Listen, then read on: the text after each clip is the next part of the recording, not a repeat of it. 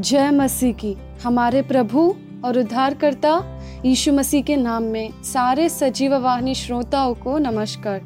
आज के दिन हमारे ध्यान करने का विषय, पुरानी बातें बीत गई है।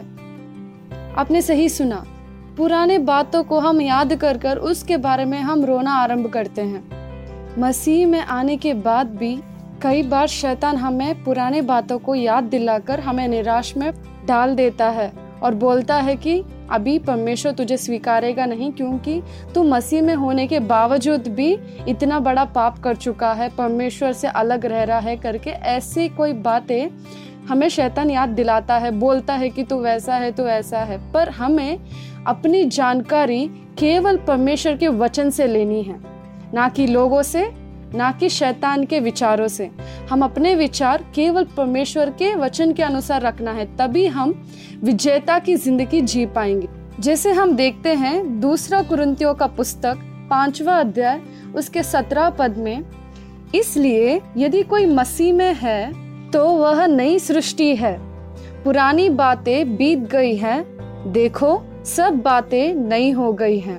अर्थात, जब हम मसीह में हैं जब हम यीशु मसीह के ऊपर, उसके लहू के ऊपर विश्वास करके धर्मी ठहरा जाते हैं, तब हमारे पूरे पुरानी ज़िंदगी में जो कोई भी काम हमने किए होंगे, वो सब कुछ यीशु मसीह मिटाकर हमें एक नई सृष्टि बना देता है मसीह में।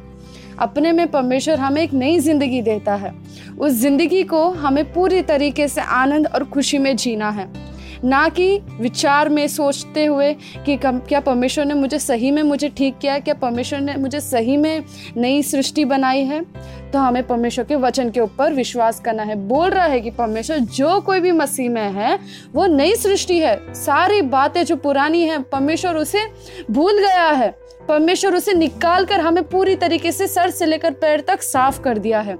तो आज के दिन आप क्या पुराने विचारों में है तो परमेश्वर आपसे बोल रहा है कि पुराने विचारों को तो भूल जा, उसकी तरफ़ तो देख मत, क्योंकि मैंने तुझे नई सृष्टि बनाई है। तो आज के दिन परमेश्वर इस वचन से आपके विचारों को बदल कर नई सृष्टि के विचारों से भर दे। आमेन।